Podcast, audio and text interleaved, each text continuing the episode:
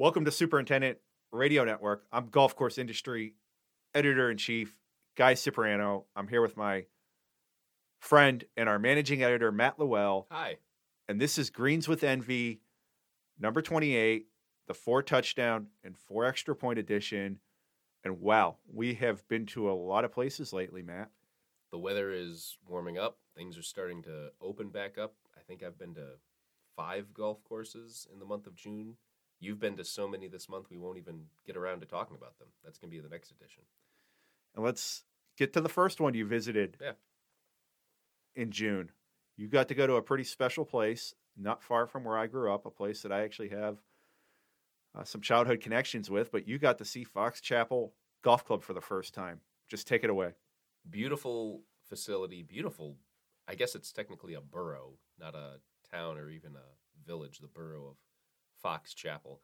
And to drive through those hills at 5:30, 5:45 on a weekday morning, pull into the parking lot. I can't remember if it was between 6 or 6:30 and to spend most of a morning with Jason Hurwitz and his assistants John Shanty and Ryan Bieranowski watching as the sun comes up over the course. There's no golfers out there. It was closed for a special event. It was just just a tremendous way to really tee off. It was technically late spring, but just a tremendous way to tee off a summer of golf and golf travel.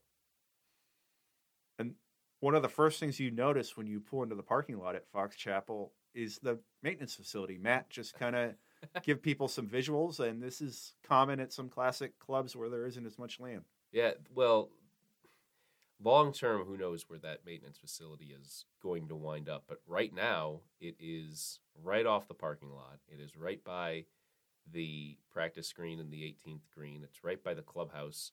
It is prime real estate. And honestly, it's probably not the best spot for a lot of the maintenance that they do because you have to wind your way throughout the course. There's not a cart path throughout the course. Um, and and to get to some of the far flung corners of Fox Chapel, probably not the best, but it is it is a facility that works for the moment for Jason and his crew, which I think he said is about 32 and then peaks at 38 at the height of summer. So they're doing okay staffing wise.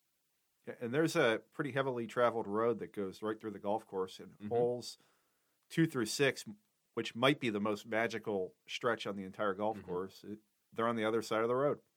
you do have to cross very carefully if you're in a cart and if you're walking. Look to your right look to your left. I don't know if that worked out with the panning and then look to your right and your left again. Uh, it was only one day but cars did tend to slow down. They're very cognizant that there is a golf course there and there are golfers but it is one of those courses that you have to cross a road to get to some other holes yes If it weren't a private club, I think the sign would say cross the road for the Punch Bowl, Eden, and Redan. It was it was amazing. Yeah, the the punch bowl is on two. The reverse Redan is on six. Uh, a couple of the other iconic holes, and Tom Marzolf, who worked on the restoration with Jason Hurwitz, was on site that day. And one of the things he said was, Fox Chapel has a collection of template holes that many people just don't have. And so there is that punch bowl green on two. There is that reverse Redan on six.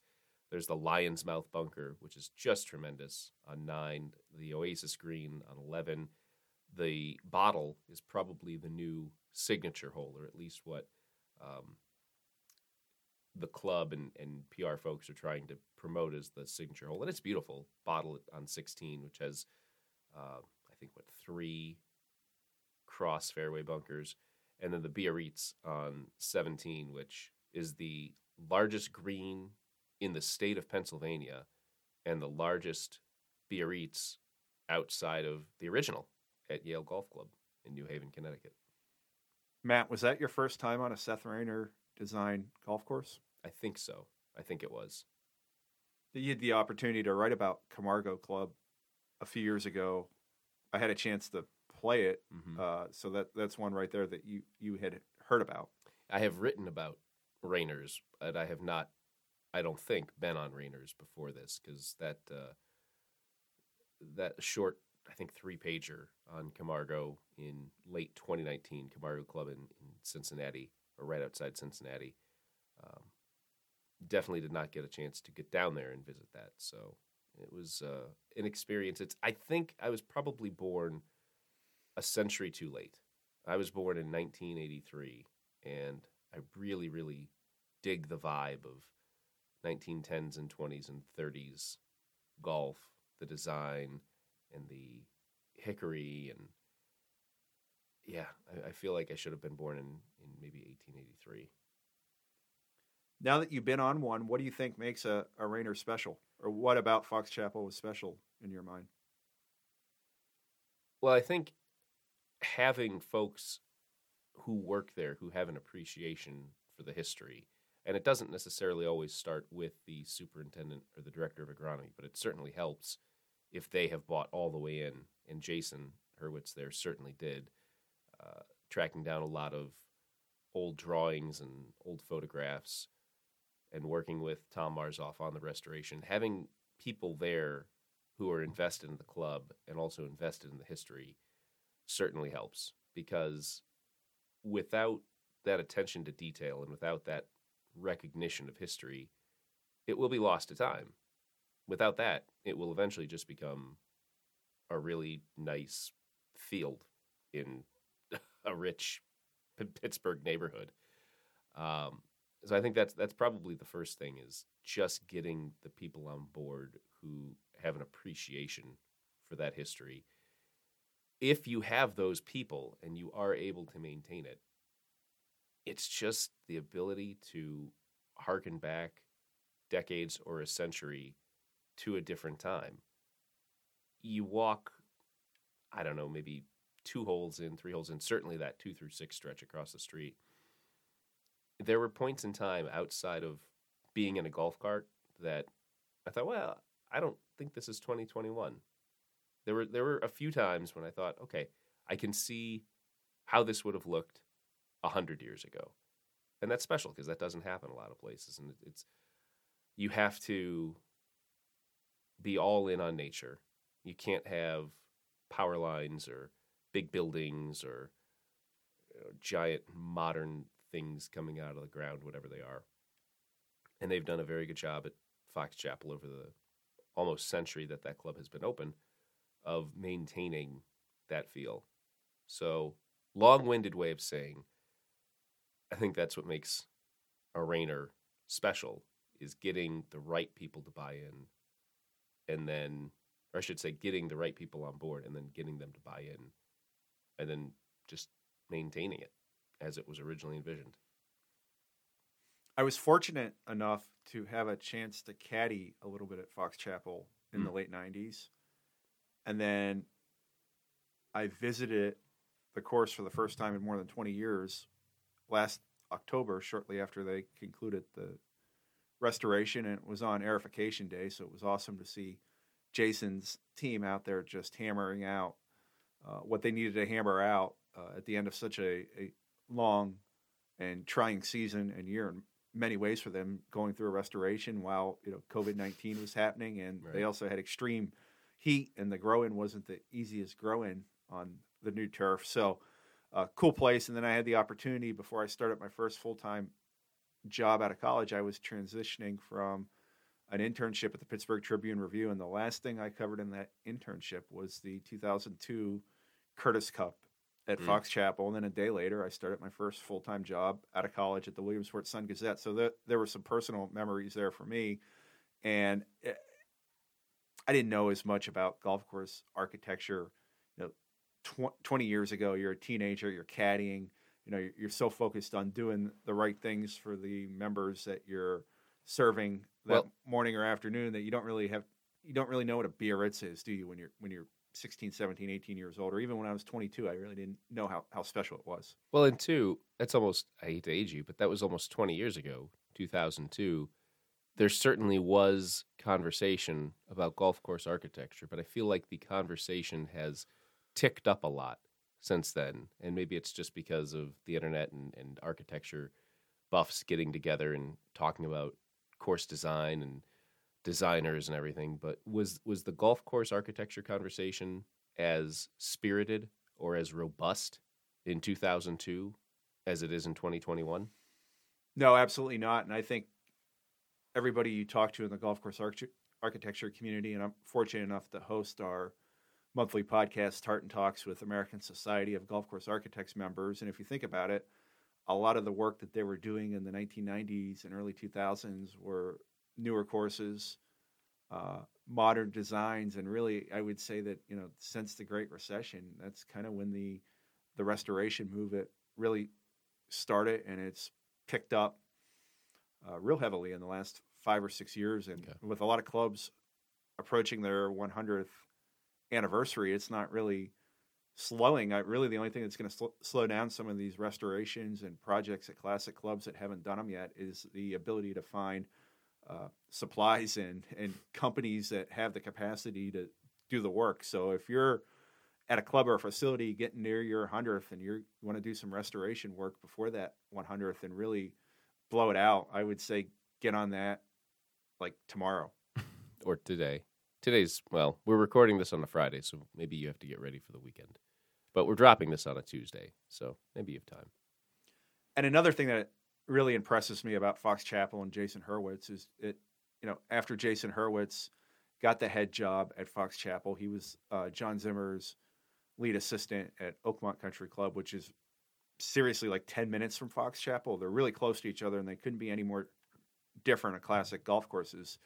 Jason took it upon himself to start studying the history of the golf course. In fact, he started studying the history of Fox Chapel and its architecture even before he landed the job because he knew that that would be a place that potentially he'd like to work. And uh, he played a huge role in getting everything going. And when I, I remember when I talked to Tom Marzolf uh, for the story that we ran last fall, he said, "Yeah, you know, Jason was invested into a restoration as you know almost any superintendent he's ever come across." So that's a good lesson too. If you're at one of those classic courses, and that course might be thinking about going back to its original design or something close to its original design, you know, uh, start studying the history, do your homework, you know, be ready to answer member questions, be ready to answer why why this should be done and why this is the, the best thing the club can do.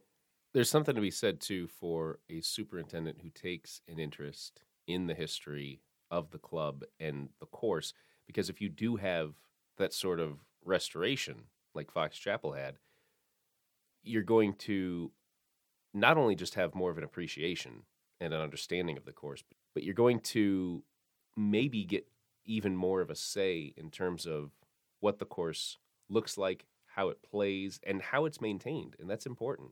You'll be able to maybe, and correct me if I'm wrong, but you'll be able to have a little bit more say in you know, how certain things are, are maintained on a day to week to month basis. And, and you'll be more involved there. You're not just getting the painting, you're involved in the canvas and, and you're involved in not creating it, but in restoring it. Yeah, there's no doubt Fox Chapel's a, a special place and a club that did the right thing. And speaking of going back in time, so a week a week after Look at this transition. you were at Fox Chapel, we had an opportunity to go to an event where we saw a bunch of people wearing plus fours. Right. Matt, Right. this right. was your first Keepers of the Green outing. Uh, and it might be my last, unfortunately. what were your impressions of the event that our friends Dr. Michael Hurdzan and David Welchel had hosted for 20 of 21 years? Well, to come in on the very back end, it is uh, Dr. Hurdzan's and, and Mr. Welch's last keepers of the green, most likely. They're they're getting close to retirement age. They're ready to either end the tournament or, or pass it on to somebody who has interest in maintaining it and continuing it. Just what a great event to bring together a lot of folks who love golf, a lot of great architects. How many members of the ASGCA were there? Close to a dozen. I was least? I was just looking at the picture that I took from the event before we uh, went on the air here, and there were nine ASGCA members there, which Yeah. is, which is remarkable when you consider uh, how busy golf course architects are right now and how spread out they are across the country doing their work. and that's nine out of what is it? About 180 current members. I don't think there's quite that many active members, but yeah, somewhere around that. So So somewhere around five to seven percent of all current ASGC members were at the Golf Club of Dublin in suburban Columbus, Ohio. yeah, we saw Forrest Richardson. He came all the way from uh, Arizona to participate in the event, and of course, he's the president of the American Society of Golf Course Architects. Right now, we saw our friend Jerry Lemons from Better Billy Bunker, who is an ASGCA member and was also a um, superintendent very early in his career. We heard some great stories from him at the reception after the, the golf tournament. We saw uh, Lester George came from Virginia. Brett Stenson, who is here in Northeast Ohio, used to work for IMG. He he was there. Uh, Doug Myslinski, who works for Wadsworth now, he's an ASGCA member. Uh, he was there. Uh, Ron Whitten was there. Uh, he was in the picture we took with ASGCA members. Of course, he helped uh, Mike Hurdzan and Dana Fry design Erin Hills, longtime architecture editor of Golf Digest, who recently retired. I think I'm leaving out some. Arch- oh, Clyde Johnston was there. He was a uh, recent Tartan Talks guest. Mhm. He, he came from Hilton Head. So I'm probably leaving somebody out of the nine. I apologize for whomever that was, but it was awesome to see them get together and support it. They had uh, the tournament was sold out. It maxed out. Uh, Chris Hurdzan was telling me, Mike Hurdzan's son, who who also helps run the event. So a lot of money was raised, and you know, money was raised for great causes. The event supports the Special Forces Association, uh, For Hope, which is a golf and wellness program, and of course uh, the Clearview Foundations. Great example of golf doing a lot of good. And yeah, we had a, a foursome there, and we sponsored a hole, and our mighty foursome was easily the youngest foursome at the event, Matt. I think we did okay too because it was best ball, so you didn't have to worry about me off the tee. I have a decent short game, but I'm not much off the tee. And I think what did we do? Did we finish five under? Not that anybody cares. Yeah, it's irrelevant, but we also brought our uh, young sales representative who, you know, people that listen to this podcast have heard him, Andrew Hurricane Hatfield. Mhm. So the Hurricane blew into the Golf Club of Dublin, And he was pretty good off the tee. He might have had his best round off the tee ever. and we brought our intern, uh, Jack Leckler. So he gets to go back to school here in August and tell his friends how he got to play in a golf outing in Dublin with a bunch of golf course architects and people and, and people that work on the construction side and some superintendents and people that love the game and you know golf club of dublin is a great site for that event it's got that that irish feel although it's around a uh, modern housing development you know surrounds the golf course. It, it's a golf development project. It was a mike and dana fry course and there's some revetted bunkers there. There's some wispy grasses. There's some wide fairways. There's some gigantic uh, greens and just a, a fun golf course that to have an outing at, and I'm sure it's a fun place to play on a daily basis. And you know, every time I go down to the golf club, club of Dublin, I just think of how popular that course might be. You figure a higher end public golf course in a fast growing community like Dublin, Ohio. It's mm-hmm. one of the fastest growing. It's a city now. Not only in the Midwest, it's probably one of the fastest growing cities in the United States. And to have that type of course there, I mean, you're you're, you're talking.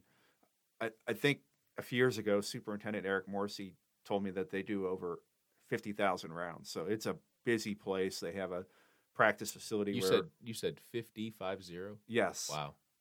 You got to remember, uh, Columbus is a little bit warmer than where we live in Northeast Ohio. It's so about, it is about six degrees on average, three to six degrees on average. they probably start Yeah. their season about two weeks before we do, and makes sense. end it about two weeks later. So there, there's definitely a, uh a bigger window for golf in Columbus than there is in you know other parts of the Midwest, and just a great event, great day. Uh, great to see people together again because you know we had been to some events. I mean, I spoke at the West Virginia GCSA conference in November, and I had been out to some course visits, but really it was the first time that we saw a lot of these people since the 2020 golf industry show. So it Mhm. was great to see them. And of course, you, you go up to somebody, you're not sure if you should should do the the wave, the fist bump, the handshake, the the hug, you know. But it, it's starting to it's starting to feel like it did before again. And I, I think that that event, when we look back on uh, things really getting back rolling, I think for us as a golf course industry team, we're gonna think of that day in, in, in Dublin and seeing some people that we had not seen for more than 15 months and shaking their hands and going to a reception and uh, sharing White Castle cravers with them. That was one of the things that Dr. Oh, that's Hurdzan right. brought to his headquarters. about And, those. He brought a couple of crave cases. and Matt, that was your first time seeing the uh, the Hurdzan headquarters. What, what were your impressions of uh, where the reception was and where uh, Mike Hurdzan's built a, a successful business? Well, whenever Mike Hurdzan retires and the Hurdzan World Headquarters closes shop, that building either needs to remain a museum or the bulk of what is in that building needs to go to a museum that people will visit on a regular basis because that's what that is. That's an office that, or I should say, that's a museum that's masquerading as an office. There are desks in there, there is work that gets done in there. But if folks have never been to the Hurdzan World Headquarters, that's just a golf museum. And it is one of the more remarkable private collections of golf books and golf memorabilia. I mean, just just animation cells, cartoon cells of Warner Brothers and Disney and, and other famous characters golfing. That alone, there must have been 50, 60 animation cells, and that's one tiny little thing. Uh, it's it's amazing to go through uh, the library and even the non books. There's a famous bobblehead maker, I think in Canada, named Catman, and I recognized there was a Tiger Woods Catman bobblehead, and those are very hard to come by because Catman only made 25 to 50 of each model. His Michael Jordans are revered. I think that Tiger was limited to 25, and now Catman has uh, some hand degenerative issues, I think. So he's not even making new stuff.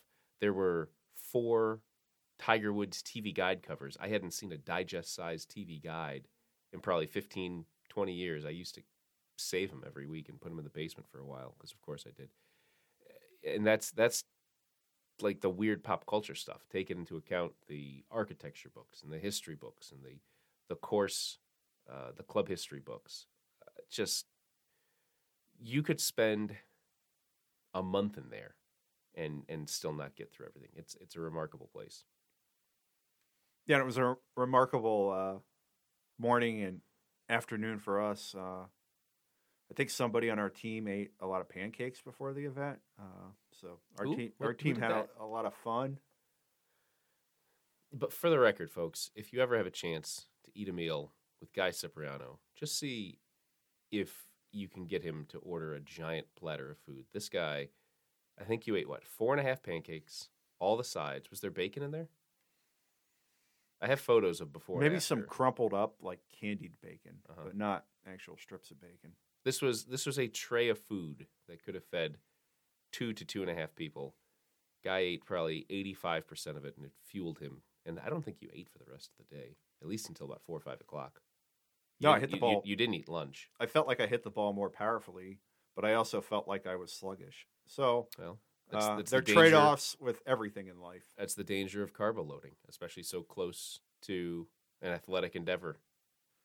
Okay, before we get to our next uh, course visit or uh, That wasn't as good a a- transition. event appearance, a little bit of housekeeping here. So we've completed our Poa annua survey. Many of you probably got that in your inbox, and we had terrific response. We had more than 200 uh, completed surveys, which is just awesome. And Thank you. the for that. results from that will be uh, appearing in our August issue. But we're getting ready to, I have this in quotes, bug you to complete another survey. So we got ano- another turf report running in our September issue. So be on the lookout for that in your inbox. And if you got the time, you know, take the three to five minutes to complete it, and you'll have a chance to win a uh, Cabela's gift card, which we know people in this industry like to hunt and fish and Well, camp and enjoy the outdoors People in a lot of industries.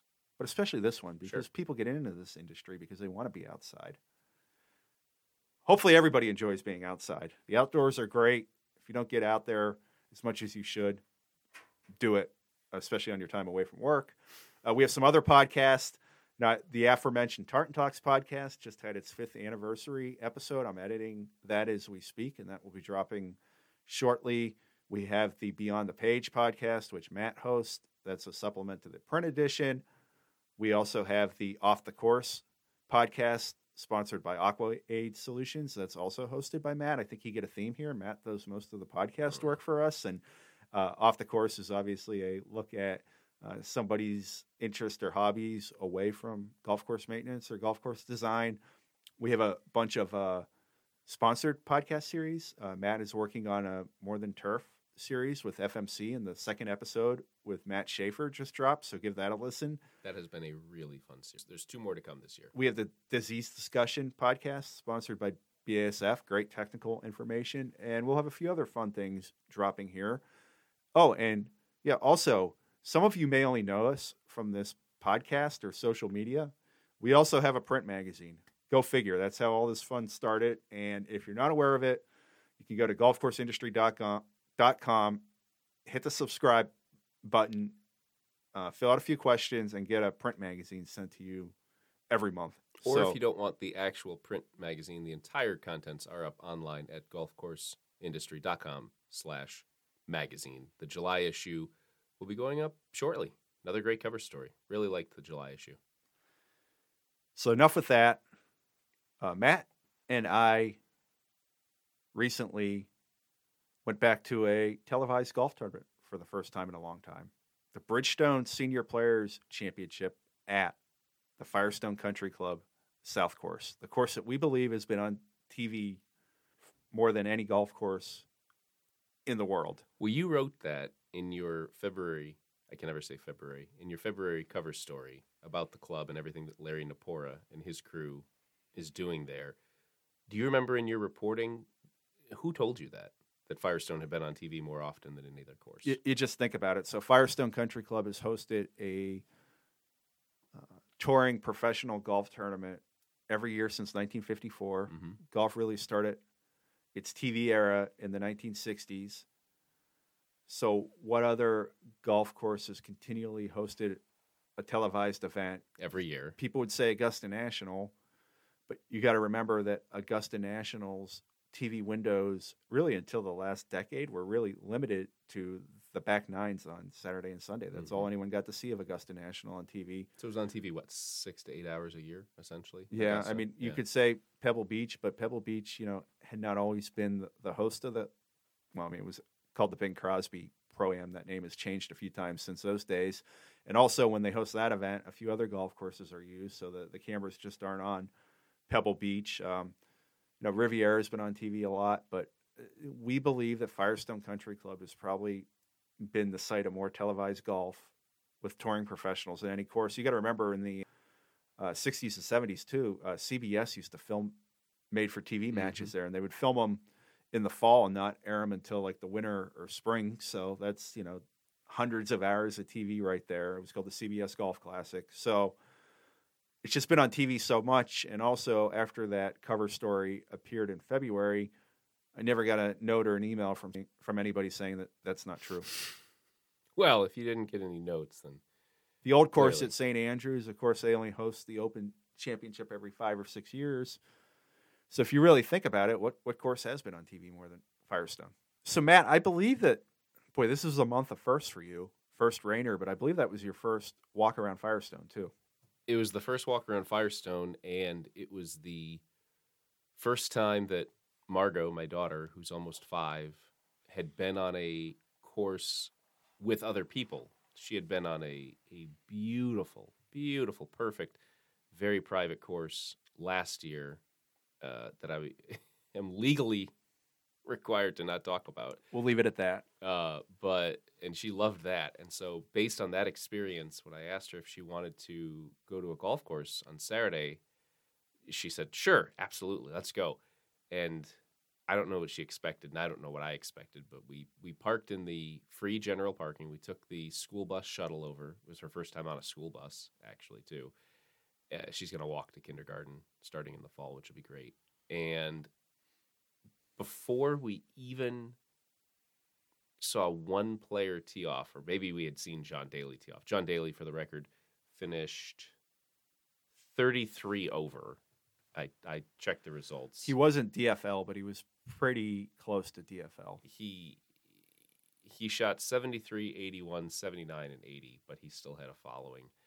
Um, we, I think we had seen John Daly tee off. Margot saw the concession stand and she immediately requested food. So before we had even gotten out to a hole, I thought, well, this will this will fuel her. She had a hot dog, and most of a chocolate chocolate muffin. And she was sitting in the rocking chairs at the turn. I finally had to get her like Margot, we got to go for a walk. And we walked out to six, which is a fair fair walk from the turn.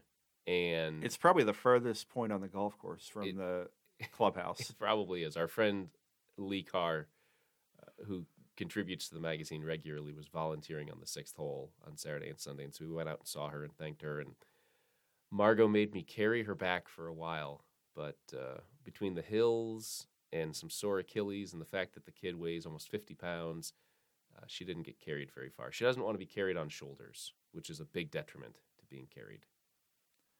I can't even begin to imagine taking a five year old to a televised golf tournament. I mean, I had a tough enough time taking Andrew Hatfield, who's in his late 20s, to a televised golf tournament. Andrew, if you're listening, I'm just joking here.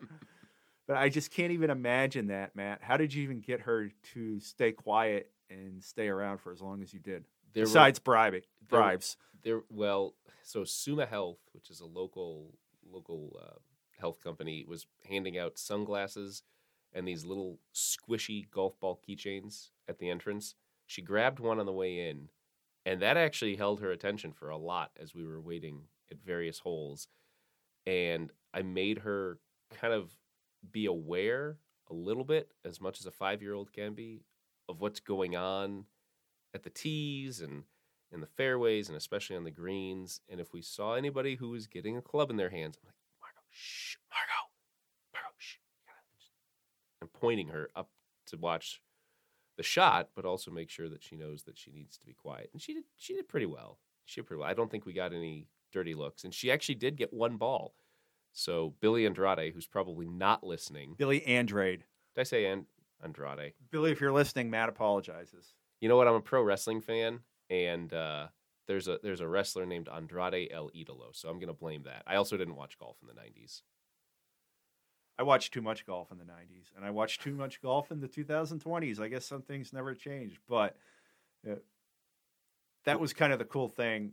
I, I, it was the first time I had been to a PGA Tour Champions event, probably since the 90s when there was the Pittsburgh Senior Classic. And it was the first time that I'd been to a golf tournament since uh, doing a work project at the Oh. 2019 uh, CP Women's Canadian Open. So you know, it had been a long time, and it was the first sporting event that I had been to, uh, I believe, since a uh, Cleveland Cavaliers game in November of 2019. So wow. really, when was the last time you were at a at a televised sporting event with a crowd like that, Matt? Hmm. That's a good question.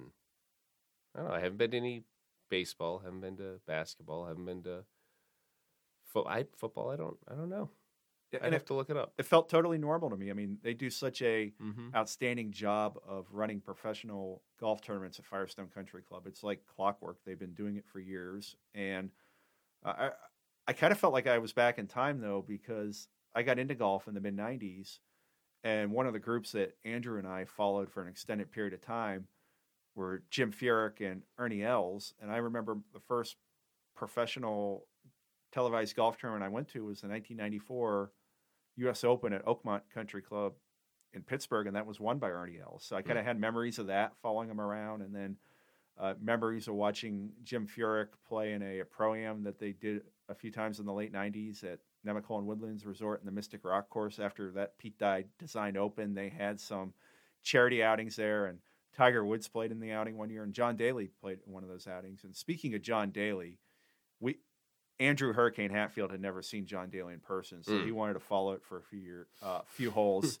and we did. We got there early, and they were one of the first groups on the course, so they not a lot going on when you get to a golf tournament super early, like like us diehards do, and uh, we followed Daly for I think the 15th, 16th, 17th, and 18th holes Okay. and he was playing with a somebody by no doing of his own has kind of become a viral cult celebrity, Jay Don Blake. And the reason Okay. Jay Don Blake is so popular is because Club Pro guy uh, favorite player is Jay Don Blake. So Jay Don Blake is known by all these, you know, hundreds of thousands of people that follow Club Pro guy. So they're Jay Don Blake's playing with John Daly, and you know John Daly's and taking the golf cart, and he's just zipping from shot to shot. He's not even taking practice swings. And on the 18th hole, we're standing right by the tee. puts a uh, tee shot into the trees on the left. I mean, the 18th at Firestone bends to the left. It's completely tree lined. It's one of the, uh, you know, really difficult finishing holes in golf. And uh, yeah, puts the the ball. Daly puts the ball into the trees on the left and just mumbles to no one in particular. Glad I never have to play this course again. So I think that was the last time we all, we will see John Daly at Firestone Country Club. I, am sure he's played dozens of rounds there over the years. If you think about the uh, the NEC World Series of Golf in the 90s and the NEC Invitational, and it became that until 2005. Then, of course, it became the WGC Bridgestone Invitational. So John Daly's had his fill of Firestone. But uh, w- one thing we should mention is that Larry Napora, uh, the director of golf course operations, uh, Tim Gruber's the South Course superintendent, uh, Renee Geyer's the Fazio course superintendent, and Scott Trappigan is the North Course superintendent. What a phenomenal job mm-hmm. they did. Uh, dry week uh, Larry said that they had the the ideal weather, but like most golf maintenance teams right now, they're extremely short staff and just can't find the number of people that they thought they were going to be operating with this year. Uh, they even took tournament volunteers maintenance for the first time since Larry's been there. Larry always left it up to a vote of his team, you know, whether they wanted people to come tournament week. And the team always had a great sense of pride in doing it without outside help. They needed some outside help this week, and for the for the event, and they, they got it. And uh, you know, just a another unbelievable course presentation and playing conditions. It's like you know you had the striped fairways, the intermediate cut of rough into the regular cut of rough. The rough wasn't as nasty or gnarly as it was when the uh, the the younger players played there for the WGC Bridgestone Invitational, but the rough still had some bite. You know, the greens were really firming up by Sunday, and just you know Firestone is timeless. It's it's like the same thing every year, and it's what you remembered it being, you know, ten years ago, and it's what you remembered what you saw on TV in the the mid '90s. So just a great chance to to walk around there, and I was there last October working on that story, but it was great to see um, fans back at a, at a tournament at Firestone, and you know every time we talk about Firestone. Um, we must emphasize that the PGA Tour if anyone from the PGA Tour is listening, please go back to Firestone South. It's one of the the great tournament venues. It was really unfortunate that it became a money game and a sponsor game, and Firestone lost its you know prestigious event, the WGC Bridgestone Invitational. Having the Senior Players Championship is cool, but it's not quite the same as having the PGA Tour. So. Uh, hopefully, the PGA Tour comes back to Firestone country club, and I know they are trying to get some events, and they're they're really aggressive. So that's enough with that rant. And before we switch gears one more time, uh, I had mentioned that Margot got a ball from Billy Andrade, not Andrade. Again, sorry, Mexican pronunciation. So Billy Andrade uh, noticed her and, and, tossed her one of his balls that he had just uh, putted out with, a highlighter yellow ball with a little red mark on it there was obviously the the kid friendly fare, the hot dogs, the muffins. They had a little nine hole putt putt course set up in the parking lot that Margot played twice. Obviously, being outdoors in general was really cool for her. So, you know, it's anecdotal evidence, but we've talked a lot over the last year, year and a half about growing the game and, and getting new people out. Well, you can't get much newer than a five year old who doesn't know how to swing a club on a putt putt course.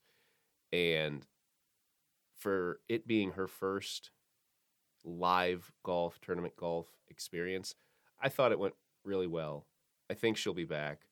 And again, that's just one kid, but I think all in all, golf as an as an entity, as an entire sport, I'm sure it varies from course to course, but this was a this was a pretty great job on the whole to appeal to and attract really young fans. I, th- I thought it was really well done. So there are two LPGA events, Matt, mm-hmm. in the Toledo area coming up. Mm-hmm. There's the Marathon Classic at Highland Meadows Country Club. Greg Patterson's the superintendent, hosted every year. In fact, there's a Lydia Ko Drive in Sylvania, Ohio. And then about a month and a half after that, uh, is the Solheim Cup at Inverness Club in Mhm. Toledo, hosted by uh, Superintendent John Zimmers and his team. So if you're looking to take a road trip with your daughter, although I can't imagine driving an hour and a half to Toledo and having a five-year-old again walk around a golf tournament, if Eh, she wants to see she'll some of fine. some of the women's stars, they're they're, they're going to be in Ohio soon. We might have to do that. I'll I'll bring the tablet to keep her occupied in the car. So Toledo's west of our golf course industry headquarters. Matt, you took a trip east of our headquarters to Batavia, New York, Buffalo, New York, and you want me to say this East Aurora, New York, Sure. even though East Aurora is a su- suburb of Buffalo, and I thought if we just would say Buffalo, that would encompass it. But you were very specific that you wanted East Aurora to get some geographic love on this podcast. So uh, tell our listeners about the journey that you took with, again, Hurricane Hatfield. He's making this podcast a lot. And you brought the intern, Jack Leckler. What did you see and what did you learn on that trip? Right. I wanted to kind of wear those guys out for a 36 hour stretch. So You didn't invite me. You didn't ask. Well, the other thing too is the whole the whole purpose for the trip was you had the winning bid at Rounds for Research at Terry Hills Golf Club in Batavia, New York, and that is where our I think everybody's friend Thad Thompson on Twitter at Terry Hills Maint M A I N T um, has been for gosh I don't know more than a decade. So we reached out to him and we wanted to not just play Terry Hills, but we wanted to play Terry Hills with Thad, and that's 27 holes. Thad, a a recent guest on Off the Course as well. His son Dylan is the drummer in a metal band called Invictra, which is going on tour in January, by the way, uh, across New York and and the eastern part of the Midwest. And we wanted to play Terry Hills with Thad, and so brought Jack, brought Andrew, and we we didn't want to be rude. We didn't want to five some. And you've you've hung out, I think, with Thad before, right? Yeah, you're nodding your head, yes. I was in New Jersey and Philadelphia. That's honestly why I didn't make the trip. And well, there's Thad too. and and Matt, Andrew, and Jack deserved to t- take a trip like that. So we went out, we played 27 with that, an incredible place. I have a story coming up shortly on the website about that, golfcourseindustry.com. That is just tremendous, tremendous fun to be around. And we didn't want to just race home. So I looked at what else was going on. I had just written a story about the 2020 endured by minor league baseball groundskeepers. And one of the folks I talked with was Kel Rensel, who had been at a low A club, the uh, Great Lakes Loons up in Midland, Michigan, and he had just been hired by the Buffalo Bisons. Well, the Bisons have been displaced and they're playing their season in Trenton, New Jersey.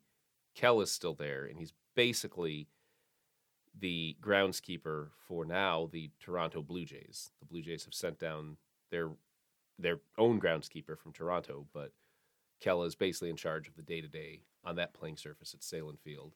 So we went to a Blue Jays Orioles game. We met Kell and his assistant Nate Rivera for lunch the next day. Had a great conversation about sports turf and uh, the continued blending, the continued interaction between sports turf and golf course maintenance. And before that, on the uh, morning of the second day, we went out maybe 25 minutes to East Aurora, which had driving out there had some very heavy borough of Fox Chapel, Pennsylvania vibes. Nice, nice area. To get a nice course tour with Thad's younger brother. It's getting killed Thad when I say that. 15 months is their difference.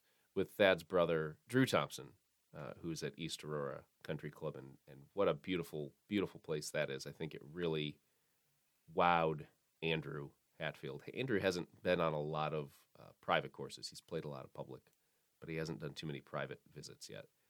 I mean, he's less than two years Yeah. into being a golfer. He he's Yeah. got time. Yeah. And just that whirlwind of playing 27 at Terry Hills, going to a ball game, spending time at East Aurora, and then having a great lunch and conversation about the industry. It was a tremendous, tremendous trip. Uh, there's going to be plenty that comes out of it, uh, story wise, photo wise. I still have some tweets and photos I need to put up at GCI Magazine on Twitter what a what a what a great trip. I mean, there really was a lot to unpack. Um, and it was it was fantastic to spend some time with the Thompson brothers, even if we could not physically get them together. Although if we had done that, we might not have survived the, the weekend. How busy are the Thompson brothers? What type of play are their courses still receiving? Yeah, Here. they are both up about twenty five to thirty percent between last year over twenty nineteen and then continuing into twenty twenty one. Uh, the exact numbers I forgot to write down, but about thirty percent increase over over twenty nineteen, and yet the turf looks fantastic. Uh, Thad's given a little more leeway uh, as long as the tees and greens look great. The fairways don't have to be perfect, but they look pretty darn good. And Drew's work at, at East Aurora with his crew there is just it, it's impeccable. And he, he has some incredible, incredible folks there uh, who you'll hear about in stories and uh, and on Twitter. A retiring equipment tech who's been there for almost 40 years. Uh, the kind of folk who can save a club hundreds of thousands of dollars a year just by knowing what to do and knowing what to look for and being very good at their job. Jim Fleckenstein is is tremendous. The kind of the kind of person every course needs. Well, this was a lot of fun.